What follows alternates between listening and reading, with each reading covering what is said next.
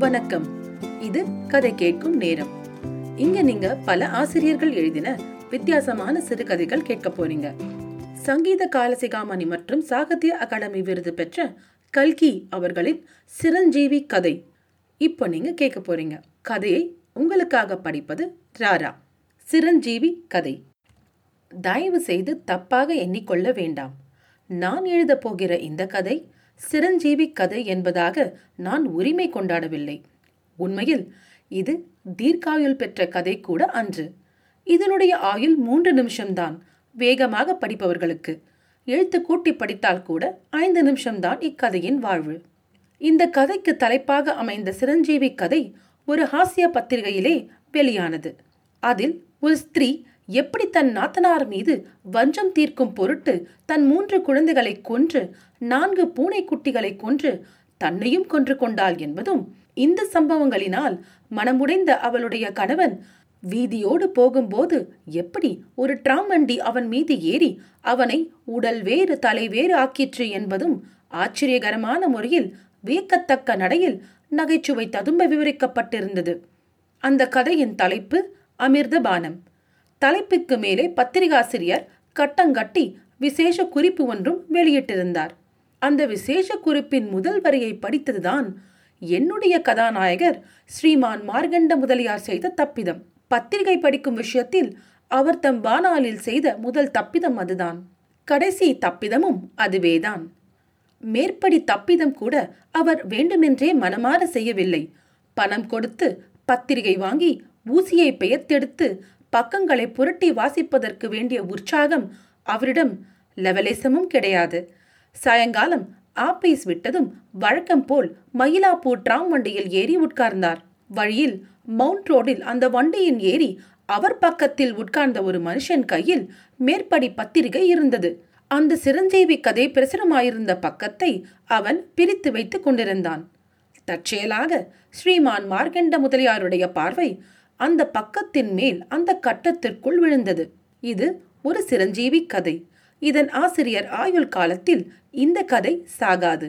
ஏனெனில் அவர் நம் உடம்பில் உயிருள்ள வரையில் தினம் ஒரு தடவையாவது ஒருவரிடமாவது என்னுடைய அமிர்தபானம் என்னும் கதையை வாசித்தாயா என்று கேட்டுக்கொண்டே தான் இருப்பார். இது ஒரு சிரஞ்சீவி கதை என்று முதலியார் படித்தார். அவ்வளவுதான்.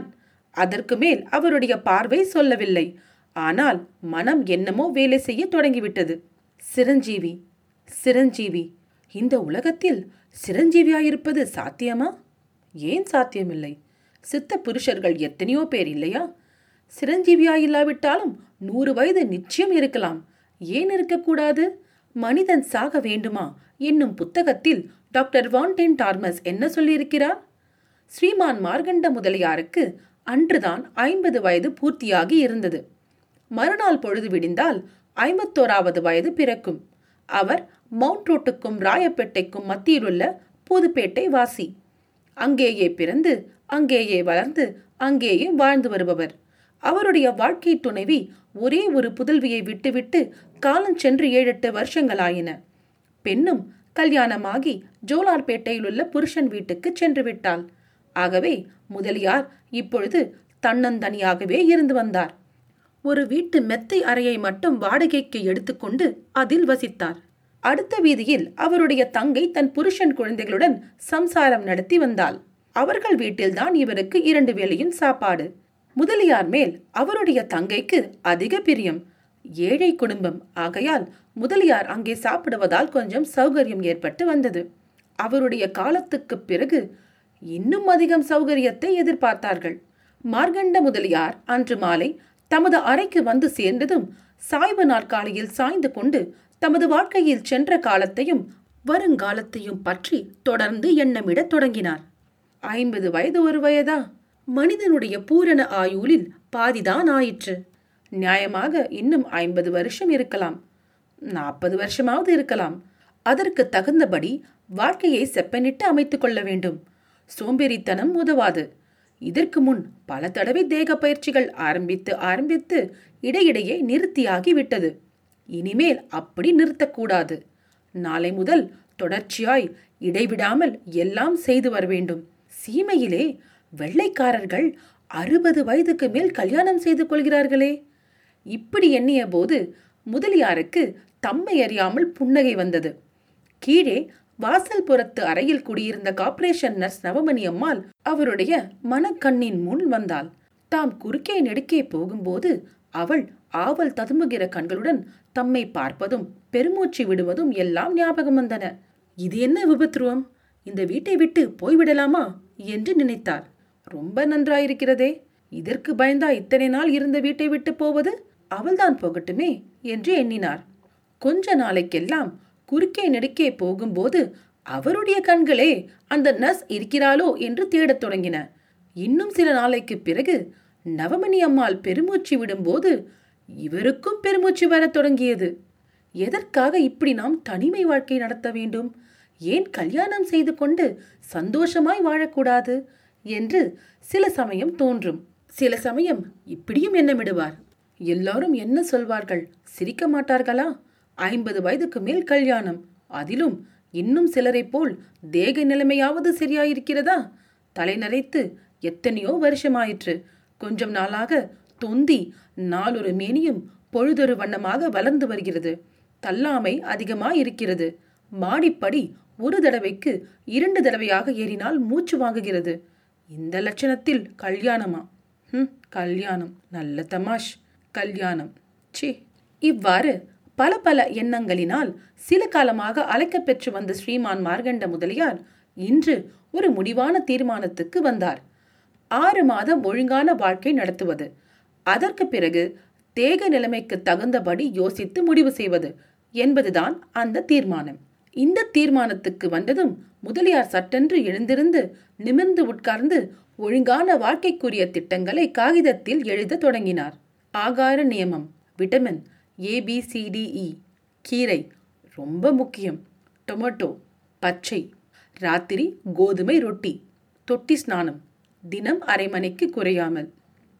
யோகாசனம் பத்மாசனம் சிரசாசனம் சர்வாங்காசனம்.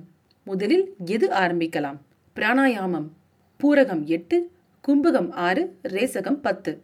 தேகாபியாசம் பத்து தண்டால் பதினைந்து பஸ்கி வாரத்துக்கு இரண்டு தண்டாலும் மூன்று பஸ்கியும் அதிகமாக்கலாம். மாலையில் கடற்கரை காற்று மிக மிக அவசியம். மருந்து மகரத்வஜம் சீவன பிராசம் அவசியம்தானா? ஸ்ரீமான் மார்கண்ட முதலியார் புத்தகம் படித்து வீணாக கண்ணை கெடுத்துக் கொள்வது கிடையாது என்று சொல்லியிருக்கிறேன். தேகாரோக்கியத்தை பற்றி புத்தகங்கள் மட்டும் இதற்கு விலக்கு அவருடைய பழைய அலமாரியில் இருந்த சுமார் நூறு புத்தகங்களும் தேகத்தை பற்றியவை தான் இயற்கை வைத்தியம் சம்பந்தமாக டாக்டர் கூன் என்னும் ஜெர்மானியர் புத்தகம் முதல் புதுக்கோட்டை லக்ஷ்மண் சர்மா புத்தகம் வரையில் அவர் அலமாரியில் இருந்தன.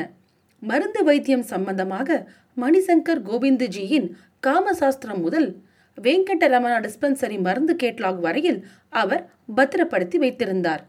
இன்னும் யோகாசனங்கள் தேகாபியாச முறைகள் மனோசிகிச்சை முறைகள் மெஸ்மெரிச இப்னாட்டிக்ஸ் வித்தைகள் ஆகியவற்றை பற்றிய புத்தகங்களும் அவரிடம் இருந்தன. முதலியாருக்கு முப்பதாவது வயதிலேயே இந்த மாதிரி பிரம்மை ஏற்பட்டது. அப்போதிலிருந்து ஏதாவது ஒரு புதிய புத்தகம் ஒரு புதிய சிகிச்சை முறையை பற்றி தெரிய வந்ததும் அதை உடனே அனுஷ்டிக்க தொடங்குவார். ஆனால் எல்லாம் நாளைந்து நாளைக்குத்தான் பிறகு ஏதாவது இடையூறு வரும். அசிரத்தை ஏற்பட்டுவிடும். இவ்வாறு வருஷத்திற்கு நாலைந்து தடவை அவர் ஒழுங்குபட்ட வாழ்வு ஆரம்பித்து சில தினங்களில் விட்டுவிடுவதும் வழக்கம். இந்த தடவை அப்படி செய்வதில்லை என்று மார்கண்ட முதலியார் திடமாக உறுதி செய்து கொண்டார். இன்றுடன் ஐம்பது வயது பூர்த்தியாகிறது. அதாவது புருஷாயுசில் சரி பாதிதான் நாளைய தினம் ஐம்பத்தோராவது வயது பிறக்கிறது. வாழ்க்கையை ஒழுங்குபடுத்தி அமைத்துக் கொண்டால் இன்னும் ஐம்பது வருஷம் உயிர் வாழலாம். நாளை முதல் எல்லாம் சரியாக நடத்தி வர வேண்டும். அப்போது முதலியாருக்கு ஓர் அருமையான யோசனை தோன்றிற்று. நாளை முதல் ஏன்? இன்றே ஏன் ஆரம்பிக்க கூடாது? நல்ல தீர்மானத்தை ஏன் தள்ளி போட வேண்டும்? பேஷ். அதுதான் சரி. உடனே நாற்காலியில் இருந்து கீழே இறங்கி தரையில் உட்கார்ந்தார். பத்மாசனம் போடுவதற்காக கால்களை மடக்க முயன்றார். அதற்கு ஓர் இடையூறு ஏற்பட்டது. அப்படியா செய்தி தம்பி பொறு பொறு. இன்னும் பத்து நாளில் உன்னை இருந்த இடம் தெரியாமல் செய்து விடுகிறேன் பார் என்றார். இது அவர் தமது தொந்தியை பார்த்து சொன்னது. கால்களை மடக்கி பத்மாசனம் போட இடையூறாக இருந்தது அவருடைய தொந்திதான். பிறகு எழுந்திருந்து சிவரோரம் சென்று சிரசாசனம் போட முயன்றார். தலையை கீழே வைத்து வெகு பிரயாசையுடன் கால்களை மேலே தூக்கி சுவர் மீது நிறுத்தினார். ஒரு நிமிஷம் கால்களை சுவரண்டையில் இருந்து நகர்த்தி பக்க ஆதாரமின்றி நிற்க முயன்றார். துபகடீர் என்று கீழே விழுந்தார். முதுகிலே பலீர் என்று அடிபட்டது. அப்பாடா அம்மாடி சிரசாசனம் என்றால் லேசில்லை. இன்றைக்கு இவ்வளவு போதும். இப்போது என்ன செய்யலாம்? மணி பார்த்தார். ஆறு அடிக்க பத்து நிமிஷம் இருந்தது. சரி கடற்கரைக்கு போய் உலாவி விட்டு வரலாம். அதில் ஆசனம் போடுவதிலுள்ள கஷ்டங்கள் ஒன்றுமில்லை. இப்படி தீர்மானித்து மேல் துண்டை எடுத்து போட்டுக்கொண்டு கிளம்பினார். ஸ்ரீமான் மார்க்கண்ட முதலியார் தமது தேகத்துக்கு புத்துயிர் அளிப்பதற்காக தீவிர முயற்சி தொடங்கி இருந்த அதே காலத்தில் பாரத தேசத்திற்கு புத்துயிர் அளிக்கும் நோக்கத்துடனே ஒரு பெரிய இயக்கம் ஆரம்பமாகி இருந்தது. அந்த இயக்கத்தை உப்பு சத்தியாகிரகம் என்றார்கள். அதை ஆரம்பித்த மகா புருஷரை ஒரு வாரத்திற்கு முன்புதான் கைது செய்து சிறைக்கு அனுப்பியிருந்தார்கள். சென்ற இரண்டு மூன்று தினங்களாக சென்னையிலும் அப்பேரியக்கத்தின் எதிரொலி கேட்டுக்கொண்டிருந்தது முந்தா நாள் திருவள்ளிக்கேணி கடற்கரையில் காந்தி குல்லா அணிந்த காங்கிரஸ் தொண்டர்கள் பத்து பேரு நாலு அடுப்பு மூட்டி நாலு குடத்துல கடல் நீரை கொண்டு வந்து அடுப்பு மீது வைத்து காய்ச்சினார்கள். இதை வேடிக்கை பார்க்க நூறு பேர் வந்து கூடினார்கள். குடங்களின் அடியில் அழுக்கும் குப்பையுமாக கண்ணங்கரையில் என்று கொஞ்சம் உப்பு தங்கியது. அதை தொண்டர்கள் அங்கே கூடியிருப்பவர்களுக்கு விநியோகித்தார்கள். அவர்கள் அதை ருசித்து பார்த்துவிட்டு குடலை பிடுங்கிக் கொண்டு வந்த வாந்தியை சிரமப்பட்டு அடக்கிக் கொண்டு வீடு நோக்கி விரைந்து சென்றார்கள். தொண்டர்களோ ஜெயபேரிகை கொட்டடா என்று பாடிக்கொண்டு குதூகலத்துடன் விடுதிக்கு சென்றார்கள். அன்றிரவு கவர்மெண்ட் ஹவுஸில் ஓர் அந்தரங்க கூட்டம் நடந்தது. Governor police inspector general police commissioner law member home member இவர்கள் கூடி ஆலோசித்தார்கள். முளையிலேயே கிள்ளிவிட வேண்டும் என்று போலீஸ் இலாக்கா சொல்லிற்று. ஹோம் மெம்பரும் லா மெம்பரும் நம்ம ஊரில் ஒன்றும் நடக்கவில்லை என்று பெயர் வாங்குவதுதான் நமக்கு கௌரவம். நாம் சும்மா இருந்தால் இரண்டு நாளைக்கு பிறகு தானே அடங்கிவிடும் என்றார்கள். கவர்னரும் இவர்களுடைய அபிப்பிராயத்தையே ஆதரித்தார். நேற்று சாயங்காலம் ஐம்பது காந்தி குல்லா தொண்டர்கள் பஜனை பாடிக்கொண்டு வந்து சேர்ந்தார்கள். பத்து அடுப்பு வைத்து பத்து குடங்களில் உப்பு காய்ச்சினார்கள். பத்தாயிரம் ஜனங்கள் கூடியிருந்தார்கள். அவர்கள் மாதிரிக்கு கொஞ்சம் உப்பு வாங்கிக் கொள்வதற்காக போட்டியிட்ட போது பெரிய ரகலையாகிவிட்டது. ராத்திரி கவர்மெண்ட் ஹவுஸில் மறுபடியும் அந்தரங்க கூட்டம் நடந்தது. நாளைக்கு கூட்டத்தை கலைக்க உத்தரவு கொடுக்காவிட்டால் நகரின் அமைதிக்கு நாங்கள் பொறுப்பாளிகள் அல்ல என்று போலீஸ் கமிஷனரும் இன்ஸ்பெக்டர் ஜெனரலும் சொன்னார்கள். அந்த பொறுப்பை ஏற்க மற்றவர்கள் சித்தமா இல்லை மேலும் அன்றைய சாயங்காலம் வெளியான ஆங்கிலோ இந்திய பத்திரிகை சென்னையில் பிரிட்டிஷ் ராஜ்யம் நடக்கிறதா இல்லையா? என்று ஒரு கேள்வி கேட்டிருந்தது. மறுநாள் தக்க நடவடிக்கை எடுத்துக் கொள்வதற்கு போலீஸ் இலாக்காவுக்கு சர்வாதிகாரம் அளிக்கப்பட்டது. இந்த அந்தரங்க கூட்டத்தின் விஷயமும் முடிவும் சென்னை வாசிகளுக்கு எப்படி தெரியும்? அவர்களுக்கு தெரிந்ததெல்லாம் இரண்டு நாளாய் காங்கிரஸ் தொண்டர்கள் உப்பு காய்ச்சுகிறார்கள். அவர்களை போலீசார் ஒன்றும் செய்யவில்லை என்பதே. ஆகவே அன்று சாயங்காலம் சென்னை வாசிகளில் முக்கால்வாசி பேர் கடற்கரையில் வந்து கூடிவிட்டார்கள். வடக்கே இரும்பு பாலத்தில் இருந்து தெற்கே குயின் மேரிஸ் காலேஜ் வரையில் கிழக்கே ஜலக்கரையில் இருந்து மேற்கே கோயம்புத்தூர் கிருஷ்ணயர் ஹோட்டல் வரையில் ஒரே ஜனக்கூட்டம்தான். போலீஸ் வீரர்கள் அணிவகுத்து கடற்கரை சாலை வழியாக நாலஞ்சு தடவை குறுக்கும் நெடுக்கும் போய் வந்தனர். ஒன்றும் பிரயோஜனமில்லை. கூட்டம் கலையவில்லை. அன்று உப்பு காய்ச்சப்படவில்லை. தொண்டர்கள் கடற்கரைக்கு வரவே இல்லை. ஏனெனில் அவர்கள் விடுதியில் இருந்து கிளம்பும் போதே கைது செய்யப்பட்டனர். இந்த விவரம் ஜனங்களுக்கு தெரியாது. அவர்கள் ஒருவரையொருவர் என்ன நடக்கிறது? என்ன நடக்கப் போகிறது? என்று கேட்டுக்கொண்டிருந்தனர் ஆனால் பதில் மட்டும் கிடைக்கவில்லை. என் என்றார்க்கு என் என் என்றார் ஏதியதறிந்திலாதார். ஸ்ரீமான் மார்க்கண்ட முதலியார் பைக்ராப் சாலை வழியாக கடற்கரைக்கு வந்து கொண்டிருந்தவர் இந்த கூட்டத்தில் அகப்பட்டு கொண்டார். அநேகம் பேரை அவர் என்ன விசேஷம்? எதற்காக கூட்டம்? என்று கேட்டார். காங்கிரஸ் கலாட்டா? என்றார்கள் சிலர். காந்தி குல்லாக்காரர்கள் உப்பு காய்ச்சுகிறார்கள் என்றார்கள் சிலர். ஆனால் இவ்வளவு பெரிய ஜனக்கூட்டத்திற்கு என்ன காரணம் என்பதற்கு மட்டும் யாரும் திருப்திகரமான பதில் சொல்லவில்லை. எது எப்படியானாலும் தாம் அன்று கடற்காற்று வாங்காமல் போவதில்லை என்று மார்க்கண்ட முதலியார் தீர்மானித்திருந்தார். கூட்டத்தில் புகுந்து நெருக்கி தள்ளிக்கொண்டு மேலே மேலே சென்று கடைசியில் கடற்கரைக்கு வெகு சமீபமாக வந்துவிட்டார். அந்த சமயத்தில் போலீஸ் படை ஆறாவது தடவையாக கடற்கரை சாலையில் மார்ச் செய்து கொண்டிருந்தது. அப்போது அந்த போலீஸ் படையின் மத்தியில் எங்கிருந்தோ மாயமாக ஒரு கல் வந்து விழுந்தது. அப்புறம் இன்னொரு கல் வந்து விழுந்தது. மூன்றாவது கல்லும் விழுந்தது. அடுத்த கணத்தில் போலீஸ் படை நின்றது. ஷூட் என்ற உத்தரவு பிறந்தது. அந்த போலீஸ்காரர்களின் துப்பாக்கிகளில் இருந்து எந்த கணத்தில் குண்டுகள் கிளம்பினவோ அதே கணத்தில் ஓர் இமியும் வித்தியாசம் இல்லாமல் மார்க்கண்ட முதலியார் கூட்டத்தை விலக்கி தள்ளிக்கொண்டு தலையை வெளியே நீட்டினார். தர்ஷனம் அவருடைய கண்களுக்கெதிரில் ஆயிரம் மின்னலின் பிரகாசம் தோன்றிற்று. அவருடைய காதில் ஆயிரம் இடிகள் சேர்ந்தாற்போல் இடிக்கும் சப்தம் கேட்டது.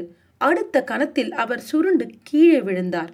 அன்று இரவு துப்பாக்கி பிரயோகத்தினால் காயமடைந்தவர்களை எல்லாம் ஆஸ்பத்திரிக்கு எடுத்துச் சென்று பரிசோதித்த போது முதலியாருடைய ஜீவன் ஒரு வினாடி கூட தாமதிக்காமல் குண்டு பட்டதும் உடலை விட்டு சென்றிருக்க வேண்டும் என்று தெரிய வந்தது சத்தியாகிரக இயக்கமெல்லாம் ஒருவாறு அடங்கிய பின்னர் அன்றைய தினம் கடற்கரையில் போலீஸ் துப்பாக்கி குண்டினால் உயிர் நீத்த நிரபராதிகளின் ஞாபகார்த்தமாக ஏதாவது செய்ய வேண்டும் என்று சில பிரமுகர்கள் முயற்சி செய்தார்கள். கார்ப்பரேஷன் கூட்டத்தில் ஒரு காங்கிரஸ் கவுன்சிலர் பின்வரும் தீர்மானத்தை கொண்டு வந்தார். கடற்கரை துப்பாக்கி பிரயோகத்தில் உயிர் துறந்த ஸ்ரீமான் மார்க்கண்ட முதலியாரின் ஞாபகார்த்தமாக அவர் புதுப்பேட்டையில் வெகு காலமாக வசித்து வந்த சந்துக்கு இப்போதுள்ள ஜாபவந்த லாலா சந்து என்ற பெயரை நீக்கிவிட்டு மார்க்கண்ட முதலியார் தெரு என்று பெயர் வைக்க வேண்டியது. தீர்மானம் ஏகமனதாக நிறைவேறி அமலுக்கும் வந்தது.